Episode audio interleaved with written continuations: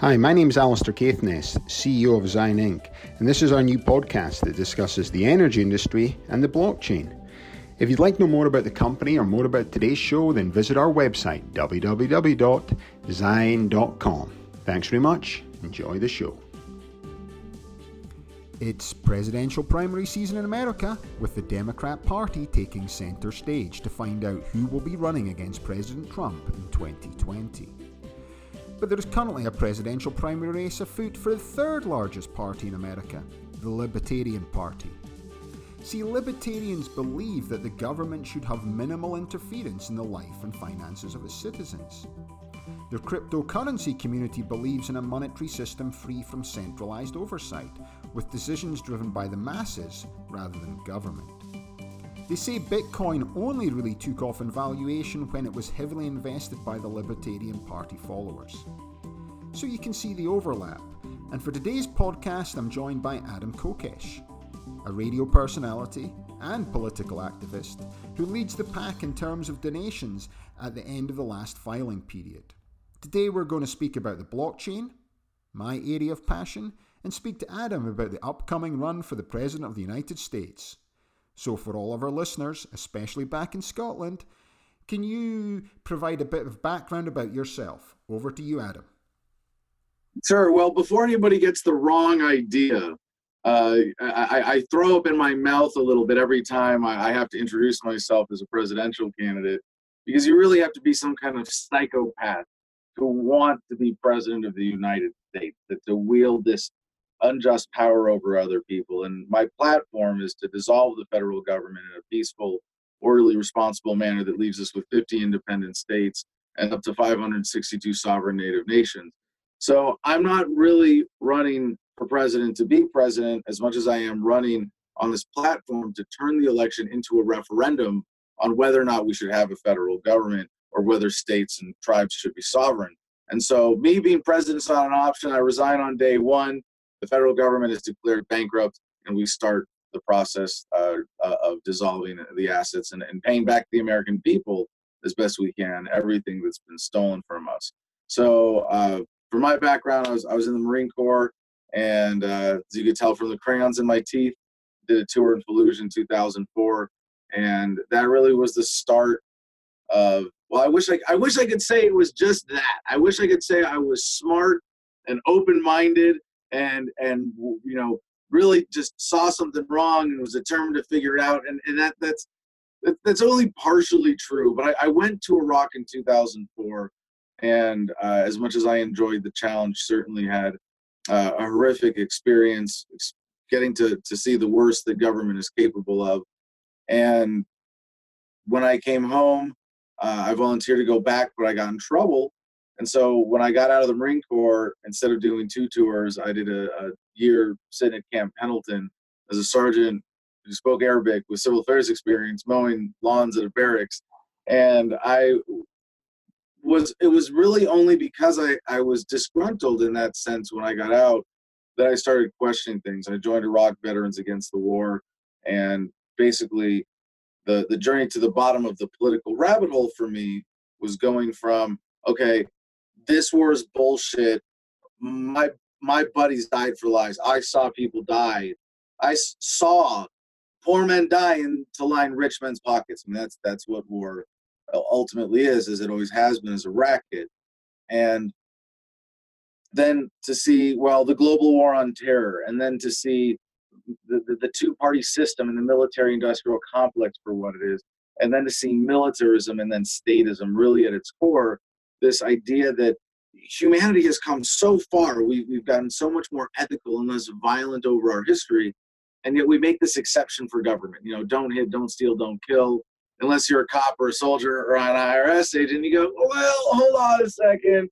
When you put it that way, doesn't sound like such a good idea. And and since since I've developed that understanding for myself of of, of applying ethics to politics, I, have sought to serve that. I think the uh, the anti-war cause is, is, the most important, really, first and foremost, in, in uh, reducing the, the evil effects of government, followed by uh, you know the, the other mechanisms of violence that government uses directly against people in the police state, the surveillance state, the manipulations of the economy, um, all, of this. Uh, when you realize that at its core there's there's coercion behind it, you know, it's, it's kind of hard to not want to do something about it. So that that's what motivates me. So just uh, for the the viewers, and there'll be some from Scotland as well. Uh, so just give them a bit of background. Why is the Libertarian Party? Because obviously everyone's heard of the, the, the, Democrats and Republicans, but Libertarian they hear about every four years. But why should people be looking at Libertarians as a solution going forward?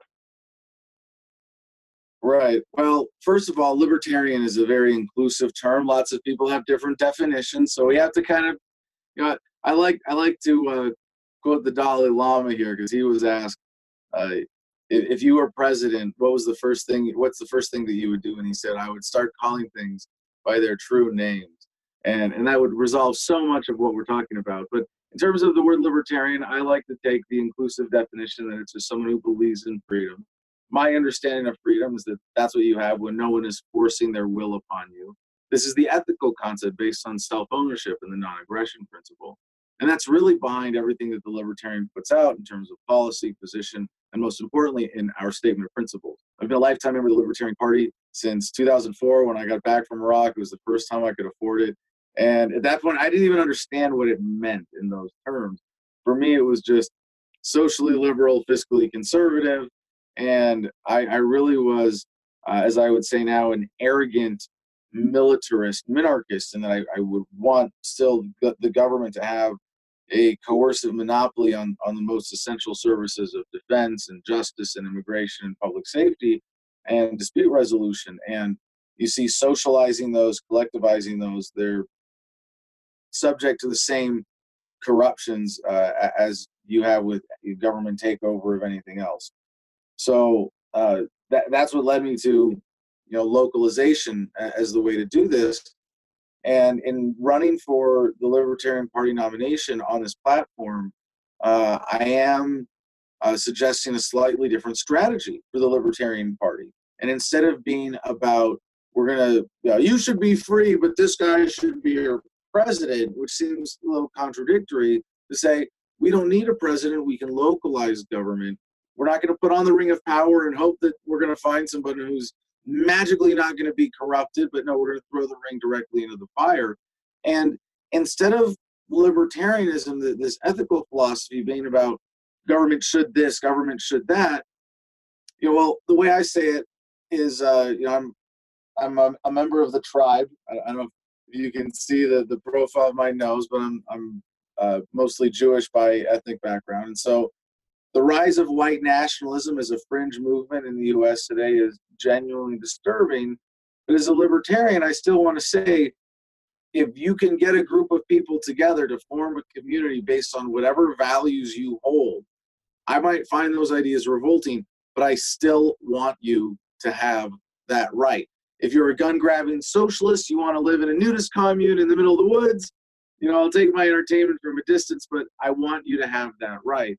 And really, this is a, a way that libertarianism isn't really talked about in terms of what happens when we apply these principles consistently. Everybody gets what they want. And the Libertarian Party is founded on those principles.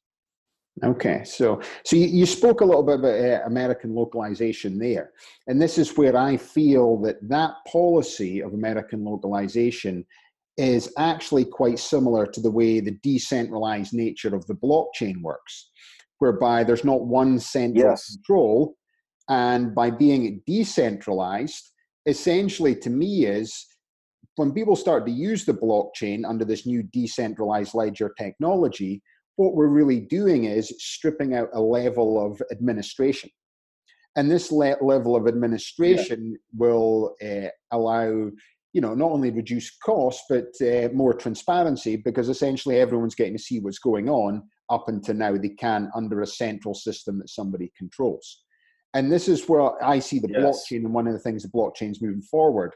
But your policy in American localization, now I've read about it. Um, if you want to just touch on that as well, because I feel this is where the crossover is starting to come in between the blockchain and what you're talking about in American localization. Yeah, and, and if, if I may answer by stepping back even one step further, which is to see this as part of the course of the natural development of intelligent life plus technology. That eventually we figure things out. Every technology eh, generationally is distributed faster than the one before it by a scale, by, by an order of magnitude. You think about uh, the printing press, how long it took for books to become uh, you know, everywhere, and then the automobile, and then the cell phone, and then smartphones, and eventually it's going to be AI. And every single iteration of technology eh, is distributed that much faster. And what you see with the blockchain is just one other uh, amazing proof of concept that it's like when, it came out uh, or when i first first heard of, uh, of bitcoin in uh, i think it was 2011 um, it was it, it, I, I, didn't even fully understand the implication but uh, I, at that point i wasn't i didn't even fully understand the, this concept of localization which is really uh, something that I see as part of a global trend.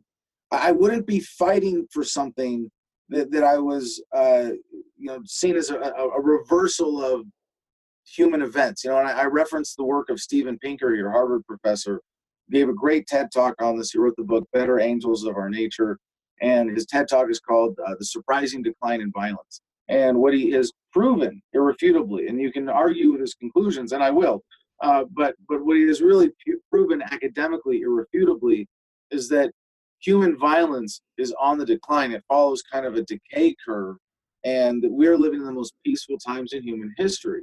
That intelligent life seeks harmony. That we naturally prefer, in the capitalist sense, free trade relationships, non-coercive relationships, ethical relationships, win-win exchanges, as opposed to the win-loss that you have with coercion. And so being able to customize your experience of what we think of as governance services or government functions uh, at, at the local level when they must be geographically bound, of course, they're only ethical if you have the right to opt out on your own property and say, I'm not going to be part of this collective anymore. I'm going to be sovereign or I'm going to create a new community. And that check, that's really the ultimate check on government power when you bring markets to bear in terms of governance. But with some of the much larger order functions, and, and this is where uh, you know projects like BitNation were so exciting, was the possibility with the blockchain, not just I mean, first of all, money. Okay, cool. You don't need a central authority for money. You just need a decentralized network of servers. You know, we got this. We, boom. That like just that was huge. And what, what's crazy about that is that that really is the underpinning. It's cool that that came first, because I mean you understand the Federal Reserve. I assume most of your audience at least has uh, you know a, a general understanding of, of, of, U.S. monetary policy, Federal Reserve, and, and the creation of money and, and the, the borrowing lending system the, the U.S. banking system and how it, it's it's a fiat currency and that if it didn't have the monopoly powers backing it of the federal uh, excuse, federal government of the United States, that it would be if not uh, quickly uh, go away by market forces that it would at least be subject to competition. And to me this is this is a really exciting intersection of these dynamics right now with libra uh, and, and bitcoin regulation and and the decentralization that's possible with this. But you know like the scottish independence vote with you know independence in catalonia with i mean you look all over the united states um, new hampshire vermont texas the 51st State Project in Colorado, Jefferson State, Northern California. There's a California independence movement uh, with Cal Exit. There's uh, Alaska, Hawaii, uh, all have strong independence movements, and uh, good reason. And, and, and they've thought through, they, they've done the math with the confidence to say, you know what, even if we secede by ourselves, we would be better off than under this current federal government. And what, what we're offering with this campaign platform is the possibility of, hey, you don't have to go away by yourself. We can do this together. We can be united in these principles instead of united under one government. And you get your share back. You know, we're going to apportion the appropriate defensive resources of the military. We're going to pay back the individual Americans as best we can when we liquidate uh, federal resources. And this is one of the things I'm excited to get into with you about, Alistair. I don't know if this is something that you, you really want to uh, do the thought experiment with me, but one of the ideas we're exploring for our campaign right now, just to, to test the feasibility, is to see if it, if we could do an airdrop of a thousand uh, tokens, uh, Americoins, if we decide to go with that brand that we're looking into, and uh, say that we're we're all, we're going to issue them by social security number.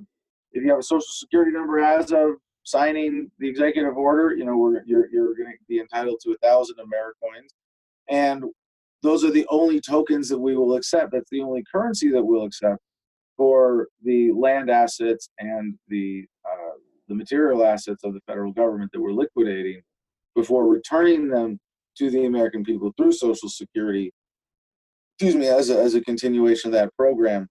Um, and, and, you know, this is a, first we have to really do some, some analysis to see, uh, you know, what's feasible here because the, just the acreage of the federal government that we might be able to uh, sell off could be, uh, you know, somewhere any, anywhere from 500 billion to several trillion dollars worth of land.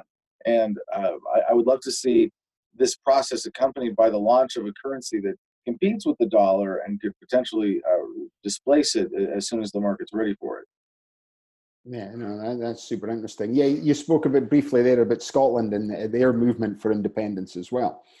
But again, if you think about the, the, the Scottish predicament now, is right now in Scotland, you've actually got the Scottish government, you've got down in um, London, you've got the British government, and then you've got in Europe the European Parliament. So there's yeah. actually three levels of government and three levels of costs.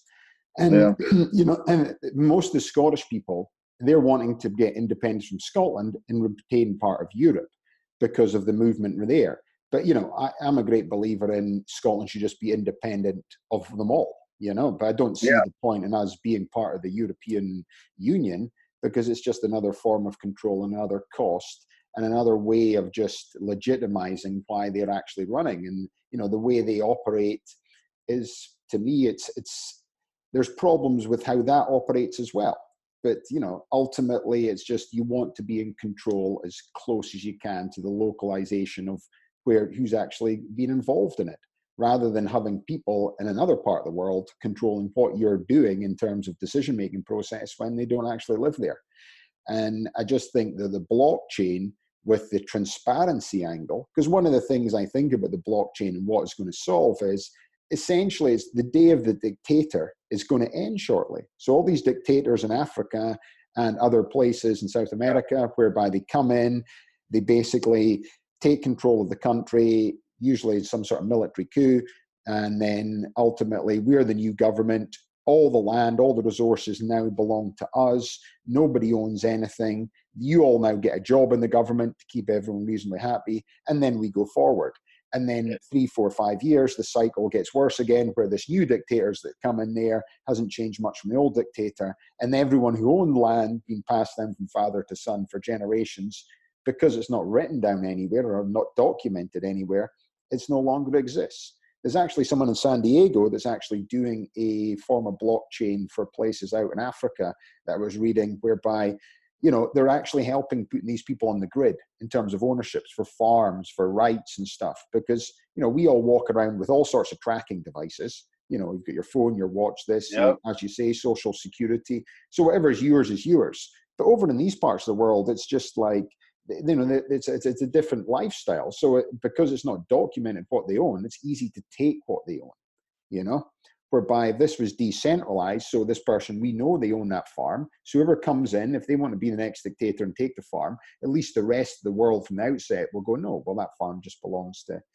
you know, Joe Bloggs who owns the farmer and stuff yeah. like that. And these sort of things, I think, that are yeah, going to happen in really, place. Yeah, no, that's a really great way, I think, of uh, sort of demonstrating to people how a, a global decentralized blockchain concept of ownership, even in terms of land deeds, is way more secure than than allowing governments to be the authority. Yeah, it, it, definitely, and it's just like things like that that'll start to happen. And I feel that the blockchain, it's going to change the world in a different way, you know, because we're good. Transparency is going to happen. Because I say it to people all the time, you know, every item of clothing or personal, uh, you know, computer or phone, you know, you'll go online to Amazon, spend hours searching, trying to find the best deal, or you're going on vacation, you'll put all this time and effort to get the best deal and to get the best product that you want. But every single month, you're writing a paycheck to the government. And when do you have a look to see what they spend the federal money on? You know? And it's just a case of that money. It's just like we don't even think about why we should actually find out what's going on. I, I worked for the British government doing public procurement for three years back in Aberdeen. And it amazed me the contracts that are coming through on a daily basis. You know, just for thousands, there was a contract for I remember one time for like uh, fifty thousand uh, pounds to make a new sword that was going to get put up in one part down in London. You're just thinking, okay, well that's good. It keeps history going. But you know, maybe we want to use the three hundred and fifty thousand to pay for ten years. I mean, ten nurses' salaries for a year. You know, it's you start equating things. In San Diego, you see it with the new F-18s. So there was an article out in the paper. These new F-18s are going to cost 120 million each and we're going to order 30 of them. But once we order the 30, we're going to maybe order another 90 next year at 90 million. So we're actually getting a good deal. But you're suddenly thinking, well, that's 130 million dollars a plane. You know what I mean? It's like, how much does it cost to run a hospital? you know, how much is this ejector seat? They're getting so expensive that people don't even want to fly them. You know. It's like there, there's going to be a point at which we're able to look back on this era of human history of, of modern bureaucratic governments and central banking and see how much has been stolen from people by banks and governments uh, in, in collusion. And I, am not. I, I don't want to suggest that in any way I'm I'm not a, a you know absolute capitalist in the sense that you own yourself and you property rights are essentially human rights uh, but there is something i i really i realize that i have as, as a common sympathy with with a lot of leftists and communists and socialists and, and the, the hardcore activists and i hope that in saying this it, it can it can be a bridge potentially which is that one of the things that really motivates me as an activist you know, and, and, and an activist for capitalism. Um, you can call me an anarcho-capitalist or a voluntarist or a libertarian, but the injustice that we have seen of what has been stolen is such a, an insane Gordian knot of property that has been stolen and restolen and shuffled around and compromised and bought off and sold and who knows and it it, one of the statistics that really blows my mind, and and it, it understanding government like this is kind of like having the code to the matrix, and it sucks sometimes because you walk around and you see like you know what's really going on instead of the illusion that they want you to have. But the one statistic that really drove this home for me, uh, I came across when I was uh, studying for a debate on immigration, and it, it's pretty well backed up, widely accepted that global productivity would double if we just eliminated borders as impediments to free flow of labor capital. If people not nothing else didn't change. Any policy, no national policies at all, except that people were able to work where they wanted to work, where they were most valued. Global productivity would double. I mean, just just just that just to wrap your head around that, it's it, it's insane to think that we allow this to happen. That these excuses for government control of human movement, of just in, where can individuals live and work, it's it's mind-boggling when you realize, wow, we could all have double the standard of living, or we could all work half as much if we just change that one policy. And when you add up everything that is stolen, all of the productivity that is impeded. And, and I, I think that it's not just that there are people who want to steal from us, that there are leeches on the system itself, or that the system itself is a leech on the economy, on the people. but that there's a, need for them to keep people struggling to maintain what is the expected standard of living with what's available with current technology. Eventually, that's going to change, you know. And and one way or another, I'm excited. As much as I look at these like these great big evils of government and the costs, you know, and and and, and talk about all the, the wickedness and how how you know I, I even having seen that and seen people killed in, in, in war, I'm so optimistic because of because of blockchain, but technology in general. We're, we're coming to a, a critical mass phase shift, and, and and part of that includes the value of an hour of human labor in terms of creating value of goods and services to create quality of life is just it's about to go off the charts or be completely rendered irrelevant with artificial intelligence and robot technology uh, th- that kind of stuff that that's what's coming we're about to defeat aging you know within our lifetime you and me you know, we are not going to die of old age unless we choose to. That, that's what we're on the verge of. So try not to die. I don't ride motorcycles anymore because of this. Because now I'm such an optimist. I wrecked four motorcycles. And then I realized all this, and I'm like, no, I'm never going to ride a motorcycle again. Mm-hmm. So it's, uh, but yeah, yeah, but that's definitely interesting because to me, it's like if you look at the, it's if you look at politics in America, because from the outside of coming in, because I'm Scottish in America, so when people ask me, you know, which party do you support, I say Scottish National Party. You know, everyone's Doesn't like, anything to people. Yeah. and, then they're like, what sort of policies are there? Have you seen Braveheart? And they go, oh, I've seen that. It's a good movie. And that. oh, yeah, the same policies. I'm from, I'm from, the, the, the William Wallace Party. Yeah. And they go, and they would still go, wait, who's that? And you go, oh, Braveheart. Oh, yeah, yeah, yeah, that guy. That guy, yeah, yeah. So they're so they, everybody likes that, and that way I don't I don't make many enemies. You know, they go, I sports, he's know, sports Scottish National Party. I don't really know, but um, but what's interesting is it's it's obviously you've got the the far left now coming in with the Democrats, and to me the questions that they're asking are the right questions. You know, I just think the solutions of let's give them more money to solve it, not the right one. You know, it's like you know it's you know i've got a son who's autistic so to me it's like you know for people with special needs and people who need to be looked after in this world you know we have got the finance capability to do that and that should just be a given anyway you know so yeah. the next thing you start to look at is okay for the you know the green movement and how people get you know get access to finance and things but ultimately the biggest problem is as you actually give more money to government then to solve these problems, they have to tax you more to get the solution. It's a bit like us moving in from fossil fuels to renewable energy. You know, if we all move to electric cars away from gas cars, then a huge amount of taxation that the government makes, not only on, you know, sort of statewide in terms of to pay for the roads, but there's also the federal tax and everything, you know? And then yep. this taxation goes across everything and all your goods and your produce, etc. So if we're going to replace this with electric vehicles, essentially that taxation should not be there going forward. So therefore, if we're actually moving to electric vehicles, ideally what should happen is we should give less money to government because they can't tax like that. And then by them getting less money and we're not taxing in renewable energy, because my biggest fear is if we give all the money to government in this changeover, then we're going to have to tax renewable energy heavily. So this is a, essentially a free energy source that we're creating. But in order to pay for government, we're going to have to tax it.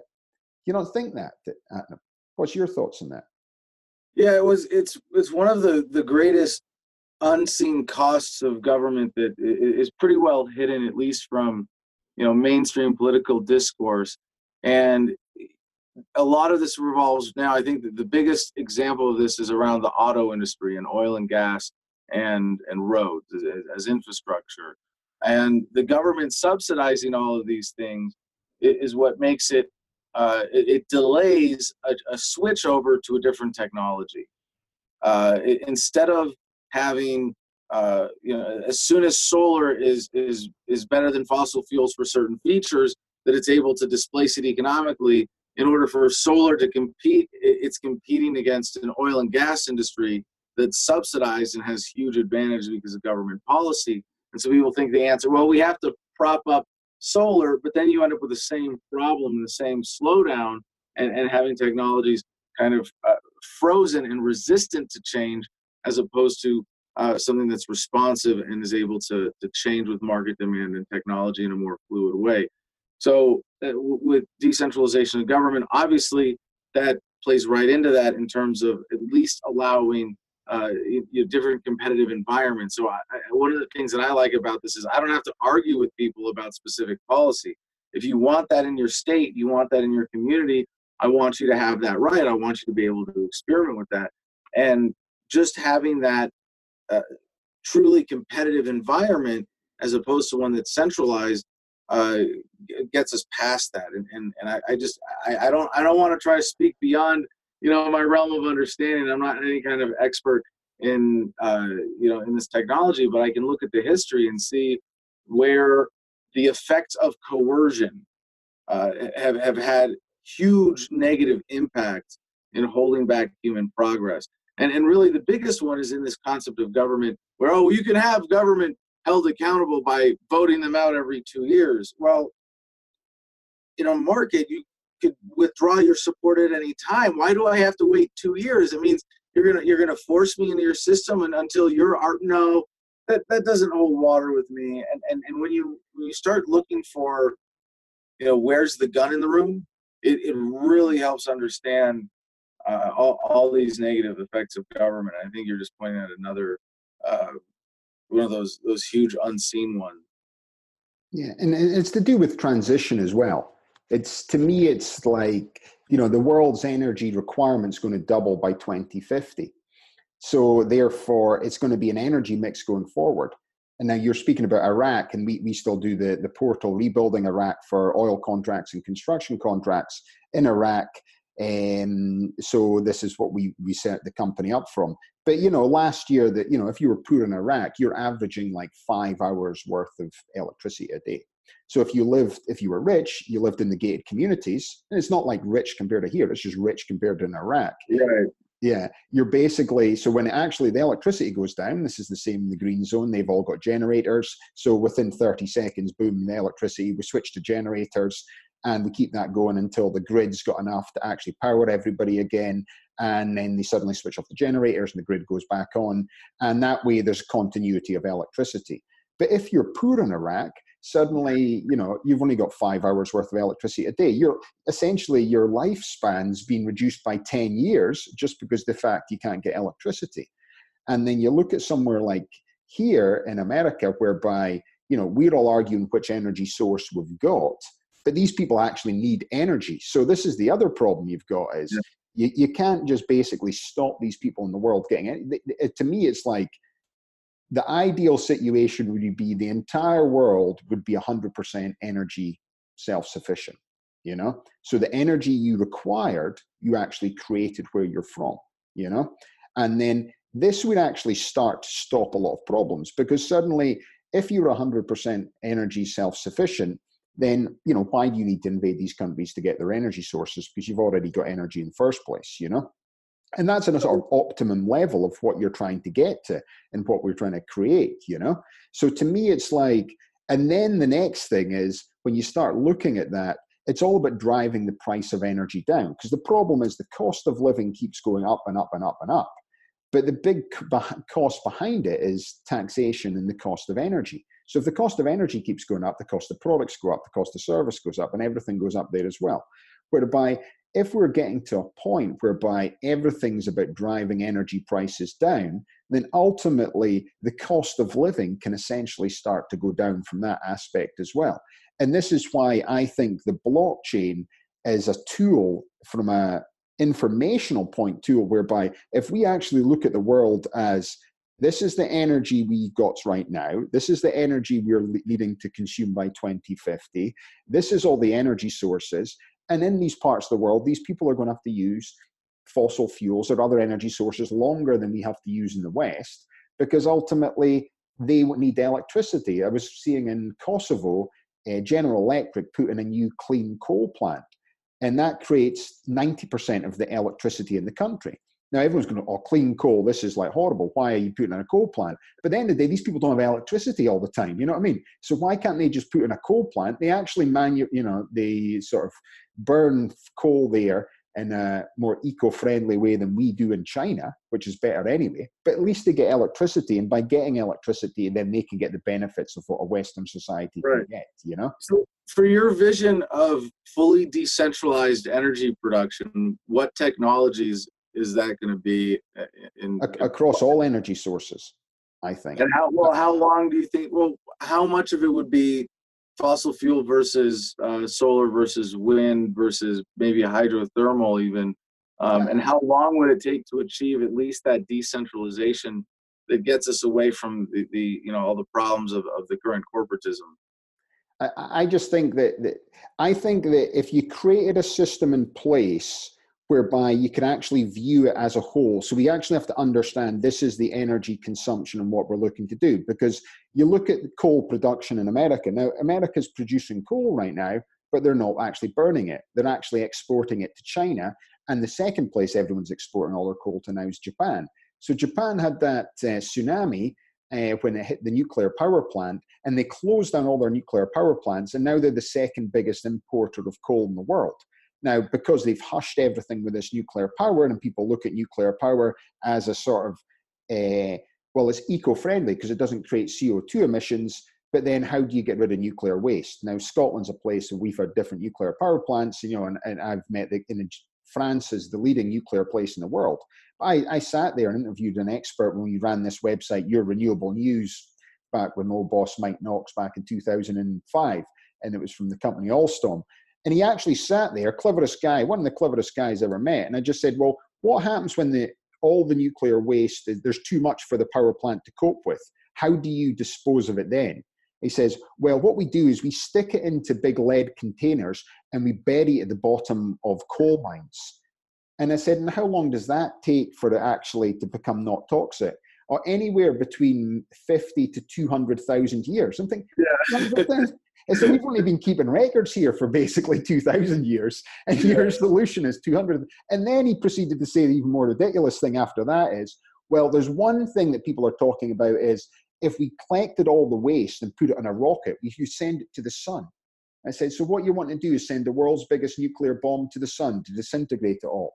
Yeah, we've worked it out. It wouldn't even get to the sun to do it. But what I'm saying, it's like and you're with it, you know, the guy was just like a genius, but this is like a solution to something. So then you start thinking of nuclear power.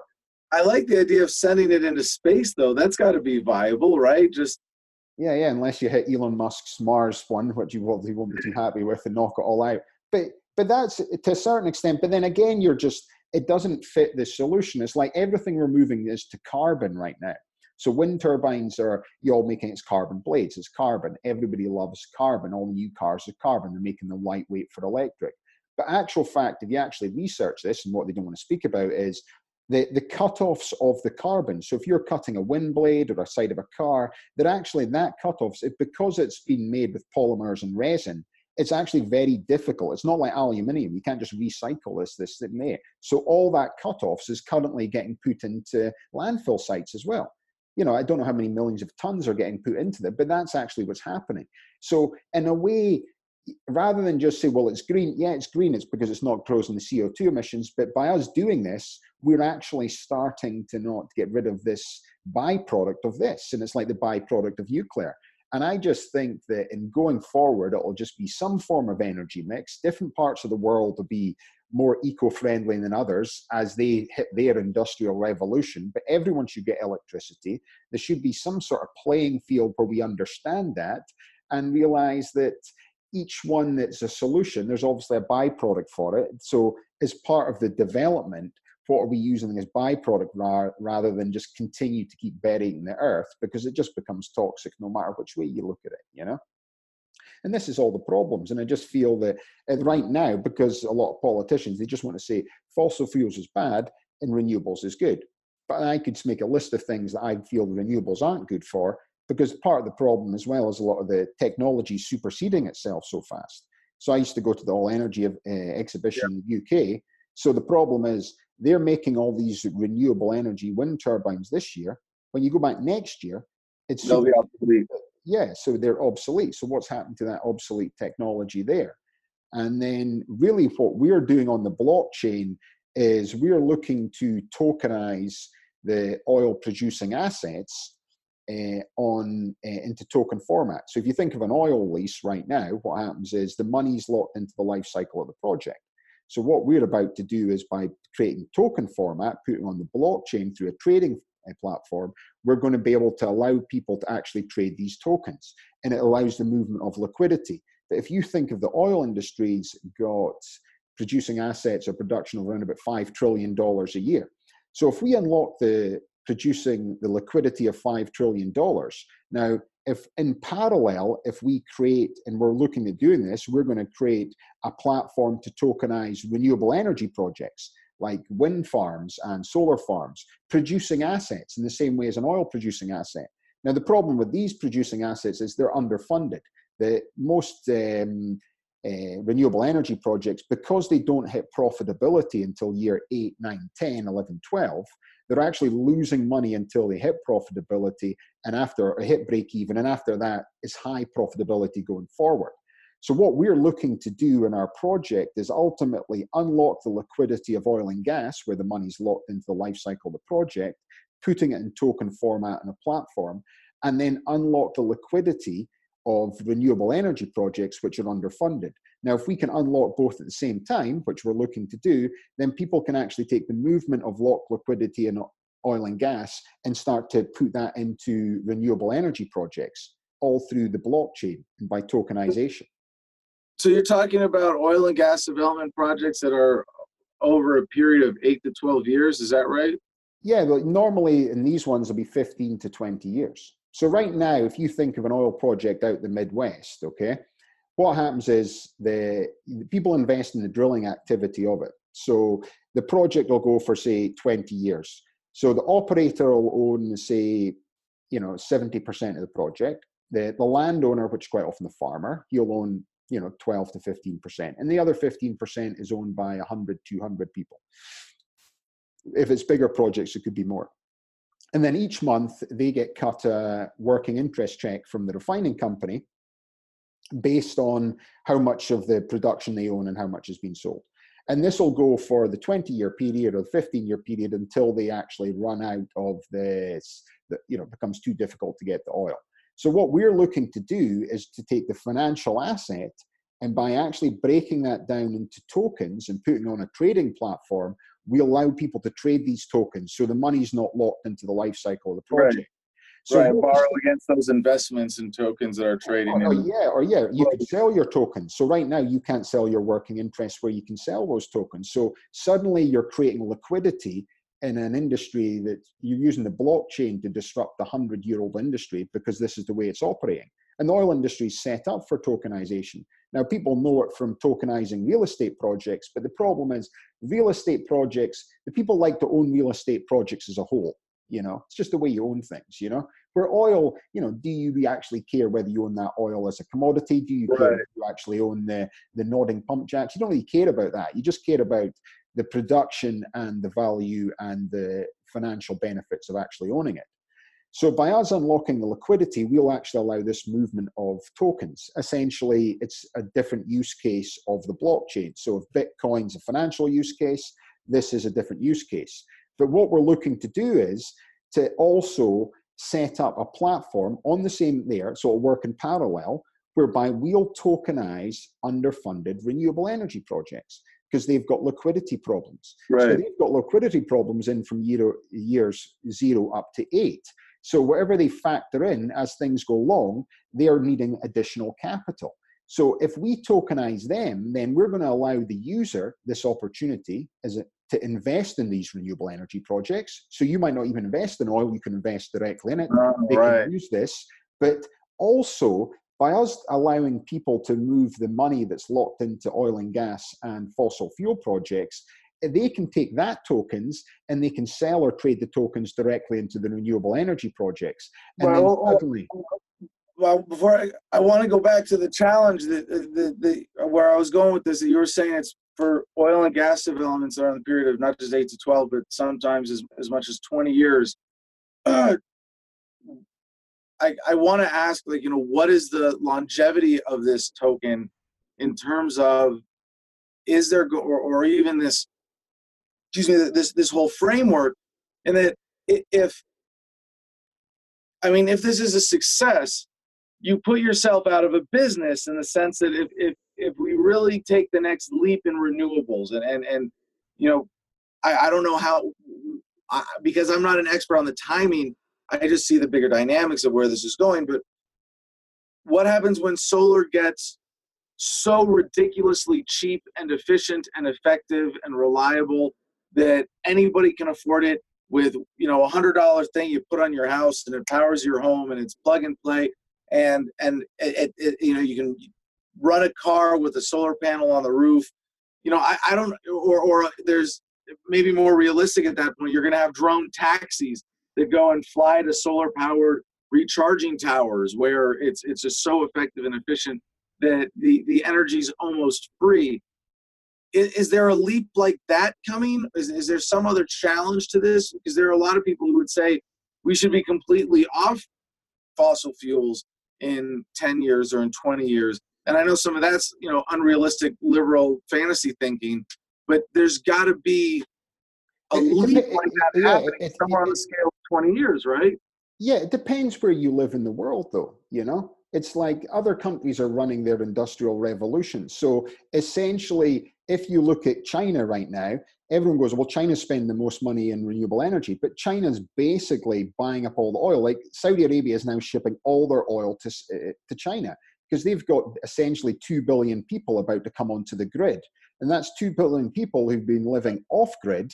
They're now coming onto the grid. So they're going to use electricity. They're going to have cars. They're going to have this. They're going to have all these things that we've got in the West as they're starting to generate electricity. So in India is another place. There's a massive industrial revolution in terms of doing this. So if you think of how we're trying to move off grid, if you think of like America as a country, it's like CO2 emissions are increasing the fastest in your three biggest cities, which are New York, uh, LA, and Chicago. So they are now, they reckon in two, three years' time, that'll be 14 to 15% of all CO2 emissions from these three cities. So if you look at a city like LA, which, you know, I love LA as a city, it's a great place, city of angels, but you go up there and there's 100,000 people living homeless on the streets and people just are sort of used to this there as well. And you're creating you know the place is just a giant pile of smog because you've got millions of cars on the road you've got this you've got that. To me in order for us to move forward it's not about some guy out in the illinois basin who lives in some farm in the you know the end of a, a road that's 20 miles that, there with his uh, and this comes back to the Second Amendment and all that. If this guy's got a shotgun, I don't really care. You know, if he's got a few guns, because he isn't bothering him. And his CO2 emission footprint is probably zero because he's probably got crops, he's got this, he's got all these things going there. It's the epicenters of where we live that has to change. Because if we become green in these areas first, where the CO2 emissions are rising, and you sort all the problems, that's how the whole thing will spin out because these other areas there, essentially what they're doing is, that, you know, nobody lives there. That's the thing. So the CO2 emissions. You're seeing this is sort of like a concentric process that's going to happen over the next few generations. Yeah, and and it's it's the big mega cities in the world. If they become 100% green, that's how the process will speed up. And then if you start looking at transition and energy, you know, we've looked at already. It's so right now if you're producing oil in the Midwest, you know, we're actually going to be doing this year uh, with producing assets is we're going to be sticking solar panels and wind turbines on the side of uh, the nodding donkeys pump jacks. Now, the reason we're doing that is because we are going to generate electricity cheaper than you pull off the grid. So, what's that going to do is two things. One, we're going to reduce the CO2 emissions of that barrel of oil because we've actually managed to use electricity. But essentially, what you start to do is you start to infiltrate fossil fuels with renewable energy. So to me, this is how you can transition faster. So your first thing is right. Here's all the fossil fuels, all the nuclear energy that we're required in the world, or we're using right now in America. And you know, the nuclear power in America is like 20%. Suddenly, all the electricity this fossil fuels require, if that electricity is generated from renewable energy, automatically we drop the CO2 emissions in the generation of this fossil fuels. But this speeds up the transition because suddenly you're using the profitability from fossil fuels to invest in renewable energy. And then suddenly, if you start putting wind turbines up in all these places, because why does the farmer in these fields want you to drill oil? Because it's his land, he's got the oil under the ground, and he knows if he hits a gusher, he's going to make more money in the oil than he is from all the farming crops above. Yeah. Whereby, if you start putting solar farms on there and wind turbines, it doesn't affect his crops, that actually makes his production of oil cheaper, then he'll like that. And then by you giving him this new revenue source where he can actually start to sell this electricity. Now, here's the government control again. The governments in these a lot of these places don't want to pay for electricity. But what he could do get round of it is he could uh, give all the farmers next to him free electricity. Because if he starts doing that, then it's going to put all these electricity companies out of business. Because the problem is, as we start to go off grid, it's this the electricity companies are the ones who are going to suffer because they're no longer going to be able to sell the electricity for it. And then when people are going to be smart in terms of if we set up in terms of okay, I'll tell you what, I'm going to cover my house in solar panels. You know what? My next door neighbor, I'm going to give you free electricity as well. So rather than just because right now what's happening in California is people are actually creating electricity, putting it back to the grid, and creating surplus. And now the electricity companies are now selling your electricity to the guy next door at a, an even bigger profit. You know, right? With a, with a government granted monopoly. Yeah, so it's there. So as people start to go off grid, now this is all going to work in places whereby you know we are got this capability and cash. You know, we've got 100% electricity. I think parts of the world whereby there's a starvation, that's maybe not the right word, of electricity, but there's a shortfall of electricity and they need this. They, well, whatever the source is that they need, they should get that, you know? We can't stop them because once they've got 100% electricity, then they can get access to the internet. And by access to the internet, they get access to education. By education, they can do this and they can start getting lights. Because if you haven't got electricity like Iraq, it means like once it's dark, you're on candlelight, you know? Yeah. And yeah. it's like there's no computers, there's no nothing. It's just like basically it's like and no running water because that stops as well. It's just suddenly like boom. It's like how are you going to get through the day? You know. So it's, it's, it's scary how little has changed since I was there in 2004. Sometimes. Mm-hmm. And that you know we, we have a certain expectation in, in, in the first world of progress of every year things getting better, and when you've lived in a war zone for the last well, gee, I guess it was March 19, 2003 was the invasion of Iraq. So 16 plus years, yeah, it kind of slows things down a little bit. And, and I, I just want to underscore something that you said earlier um, about poor people versus rich people in Iraq, where um, their idea of rich um, would be like lower middle class standard of living here in the United States. Is that I think kind of what you're getting at, right? If, if they think you're, rich, you're, you're, if they think you're rich if you've got electricity or access right. to a generator, whereby right. we've all got electricity here. Yeah, and like the first thing, like I live off grid, and and I'm um I'm I'm all solar, and uh, I use a generator occasionally for power tools, which is very rare that I even need it. Um, but like we we have a profusion of wealth in in the first world today that we really kind of take for granted in the sense that if you cut off my electricity, I, I could go buy a generator. You know, I could like uh, we, we have this kind of expectation that, there, that there's a Walmart down the street and there's a big pile of stuff. And even if you're on fixed income in, in America, you can go get a big chunk of the pile of stuff and get what you need and bring it home. And you can have battery packs and so you know mini solar setups, and you can just you go buy that, and it's like it's not a big deal. In Iraq, that's just not available to the majority of people there. And to what you were saying about the, the, the continued demand and the shift in the energy market, those people who have that uh, much lower level of just material wealth and development of their society in, in, in those countries, in those areas, they still have the explosive need for energy and for for electricity and for for gas for vehicles that's going to be the dominant paradigm there for, for a long time. I'd like to think that, you know, like your your your thought about starting in the cities and, and, and the effects rippling out. Um, I I love your business. I want every everything possible.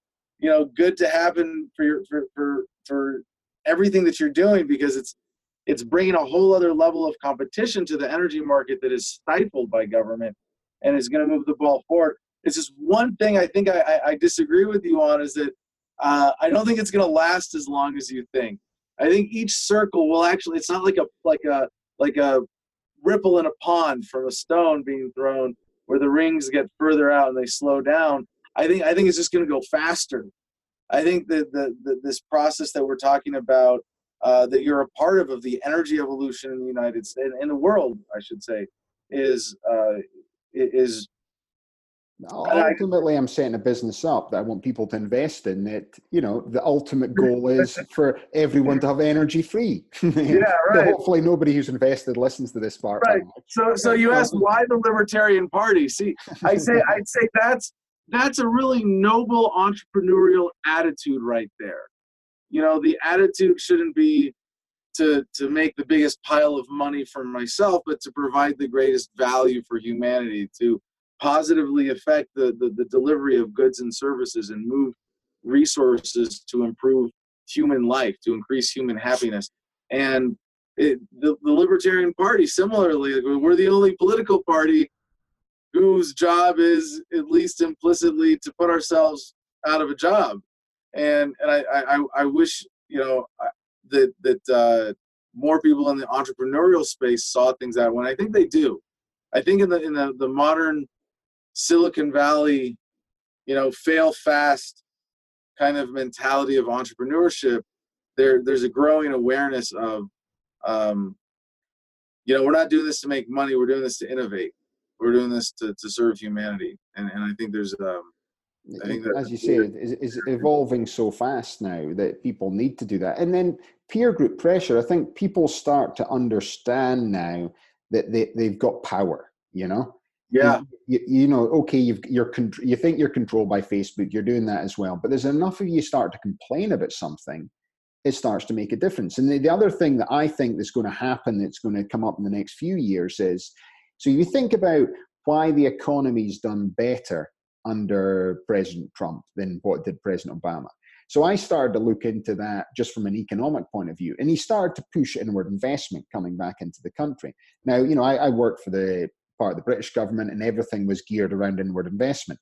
But if you start to look at CO2 emissions, so you start thinking of CO2 emissions as you know something that we're globally we all own. So currently, right now, they reckon five percent of all CO2 emissions in China is actually servicing the US marketplace. So when you start thinking about that, that's crazy numbers. It's just like, so our CO2 emissions are going down, because we get all our steel, which is, takes up most of it, but then all of our products and services made in China.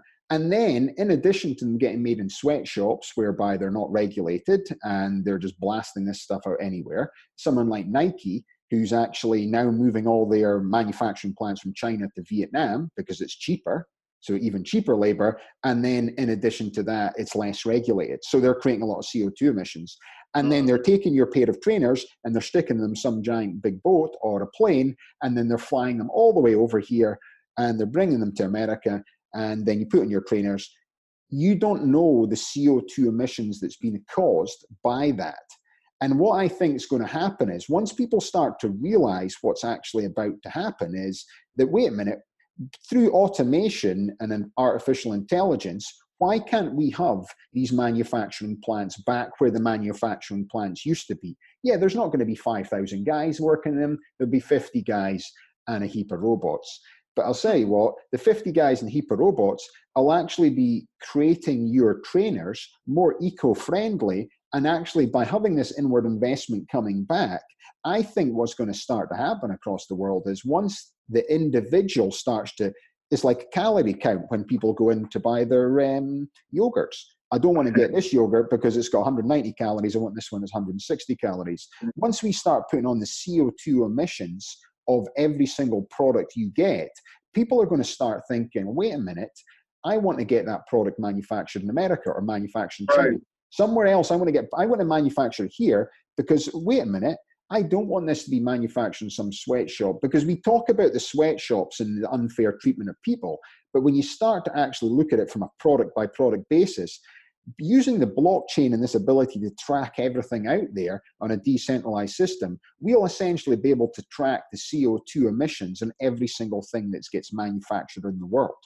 And if we start to be able to do that, people will start having this movement. And then if people start doing it, and this is when I was coming back to this inadvertently uh, President Trump bringing this manufacturing back to America. But to me, if you forget about doing it from a policy thing, because he wants to do America first, and you do it actually from a CO2 emissions thing, if everyone yeah. starts manufacturing the stuff where they've got it from, and Western countries will do it first, because we are the ones who are actually pushing for this. But other countries are still, because they're going through their form of industrial revolution, they're still going to essentially have to wait for this period to happen. But it's not going to be, as you say, because what's going to happen here faster is going to it's not it's not going to be the, the pond with the stone and the ripple effects. It's going to be, wait a minute, this is working here, we're going to ship that abroad.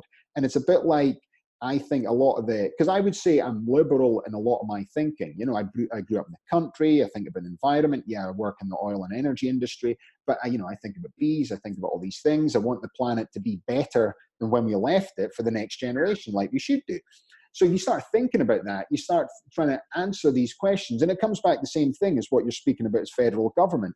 In order for us to do this, do we need this layer of government in the middle of the world eating up all the cash and telling us how to do it? Or are we smart enough as a species to realize, wait a yeah. minute, let's not give them all this taxation money. Let's take everything back. Let's manufacture here with machines. Let's not have to get taxed on it. Suddenly, without this taxation, everything's cheaper. And then if everything becomes cheaper, then we can actually have all a better standard of living. You know? I want to go back to, to something you said was a really exciting idea that it, it occurred to me we've been able to globalize trade faster than we've been able to globalize awareness. And just bringing that awareness of the consumption of fossil fuels outside eh, through that kind of consumer guilt tripping or, or giving people the option at least to be a, a more conscientious consumer and say, I'm going to buy from, you know, from, from something that's, that's of a lower carbon footprint, whatever, however you, you know that's expressed to, to have the greatest impact. And I think there's there's an even uh, greater step in this.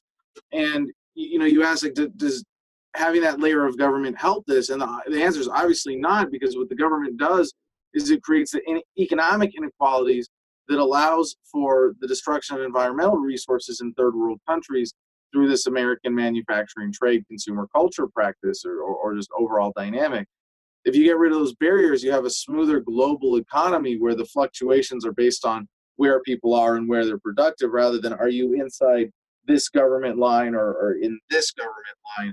And as exciting as that is, that, that, that awareness being the first thing, and, and, I don't know if this is going to happen uh, before or after we, we, we switch to all uh, you know sustainable energy, but with the government interference in the energy industry in general, one of the biggest unseen uh, influences is the uh, function as an insurance company. Like, for example, you were talking about the uh, nuclear waste being put in lead boxes and buried. Well, why are they allowed to do that? Well, because the government that stamp of approval, we said it was okay. And in a market system, you'd have to have an insurance company actually take on the liability of that and go through the appropriate process and say, well, yes, if it leaks, we'll pay the damages, we'll take the accountability. And if you're going to do something like this and there's going to be appropriate financial protections around you, the due diligence must be done, not you bought off the government inspector and he gave you the stamp.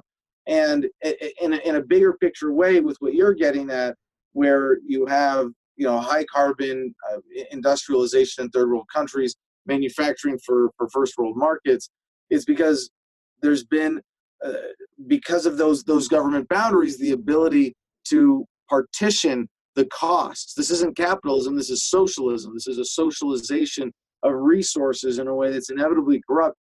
Privatization of profits social, socialization of costs. And this is just improvement of the market what you're talking about. It's really exciting that eventually we're going to get to that point where costs are properly accounted for. Yeah, definitely. It's just that to me, that's the, how the future comes, and it's just this ability of transparency. and it comes back to this: if you put it on the blockchain, it can't be deleted.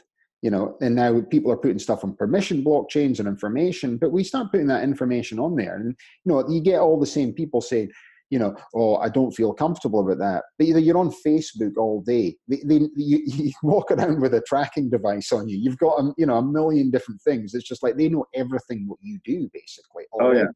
So this information is tracked. So what difference does it mean that the ownership of what you've got?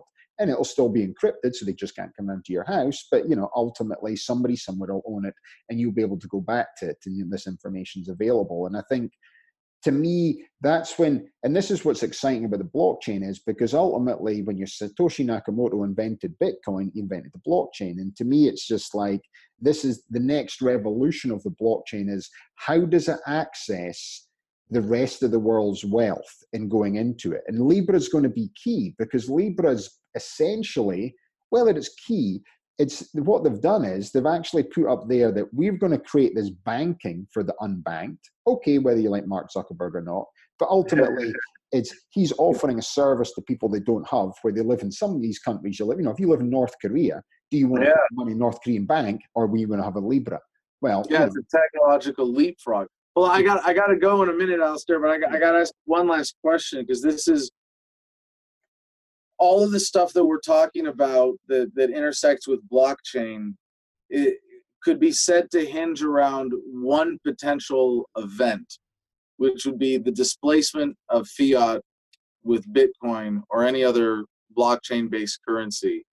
And I'm, I'm always the techno optimist you know I, I I, I would like to think it could happen uh, any day now that, that we're one killer app away from everybody getting it and going, okay, we got Bitcoin, and then Zion Coin, Americoin, like all of these other projects, the possibility of accountability in so many other ways is is going to be that much easier when when the world has, has at least psychologically embraced Bitcoin. When do you think that would happen? What's your your expert estimate? I, I, think that, good, good answer. Good answer. That's it. Yeah. yeah. I think basic because everyone just thinks that Bitcoin and blockchain are the same thing, which they're not. And I think right. once Libra, if Libra comes out and it's successful, and what's interesting is you've got people like Visa and Mastercard, and PayPal, and all these massive institutions now wanting to get involved in the blockchain. And to me, this is the this is the floodgate about to open because as much as the government and the SEC and everyone's tried to restrict it out with the system, they've actually opened the gates a little bit. Now, your Bitcoin purists, they're right. It's not a pure cryptocurrency, it's a stable coin. But what's about to happen is if you think about Zion coin, if it ended up running the, you know, tokenizing the oil industry and we put it into the valuation of Bitcoin, then each coin would be worth about $260,000, you know? And that's only 3% of the world's GDP. So if you think that multiplied by the entire world industry sector, and it'll just be a shift, and it'll be just like the start. So that'll shift, and then suddenly it'll open up to so much more trade and cross there as well. And to a certain extent, the floodgates will just open, and you know, industry will improve. And then to me, the next technology will come on, the next technology, and, and as long as we keep this movement of people right now, whereby we've got a more I don't want to use the word socialist because I'm, I'm not, I'm a capitalist, but socialist in their thinking in terms of this liberal thinking of looking after your fellow man, like what you said before about we are living the most peaceful times in history. It's to me, this is the evolution that's coming in. It's the next generation. It's like to me, the millennials, if they start to understand it and understand their real power and the next generation in there, if they all adopt the blockchain, they could be the generation that changes the world you know? Yeah. Because they'll take the power from the, the governments because no longer can the government will the power because if everything's transparent then we can hold you accountable for it. And whether they like it or not they've created a system that this is going to happen. You know this like there will be there'll be downfall be like you know downfall of your own system falling on your own sword if we go back to military terminology. It's just but to me that's what's about to happen and government's trying to hold on this more and more and you know what you're doing especially with American localization, that it's scary for people in politics. But if they actually start to think about it, it's actually, well, wait a minute, you're just, you'll decide how the money's spent where you live. Is that not a better thing? Imagine that. Yeah. No, and, and, you're gonna have, and you're gonna have yeah. more of it than you've currently got. Wait a minute, that's actually a good idea. You know, you know a lot of people think too of, of what I'm proposing by dissolving the federal government as, as an extreme uh, platform. I think it's a very moderate first step in this right direction of localization. Actually, there are 22 million people who work for the government in the United States, and only 3 million or so are federal employees, and some of those will be transitioned to state jobs anyway. So we're talking about cutting something like one in 10 government employees. I think we can handle that, you know, and we're not talking about pulling the rug out from underneath anybody. We're talking about you get to have at the state level whatever you want, the people in your state, whatever they agree to. And it's it's just it's amazing, you know, how it, it, it feels so radically different from what we're doing of keeping the centralized system going. But it, it's sort of natural and flowing. You go, okay, and, and yes, it's incremental, and yes, as, as much as I get excited and I want to talk about the next level, it really is incremental. And hmm. and and, and yes, this would be a major turning of the ship, you know, from government growing to government at least being localized. But it, it's pretty easy to get people on board with you know the everybody gets what they want strategy. And anyway, yeah. mm-hmm. Alistair, thank yeah. you so much for the opportunity. I appreciate it. I do have to go. Okay, but, no problem. But yeah, good luck, Adam, and we'll speak to you soon. Thanks very much for listening to our podcast. You'd like to know more information or get our next podcast, then visit our website, www.zaien.com. Thanks very much. Have a nice day.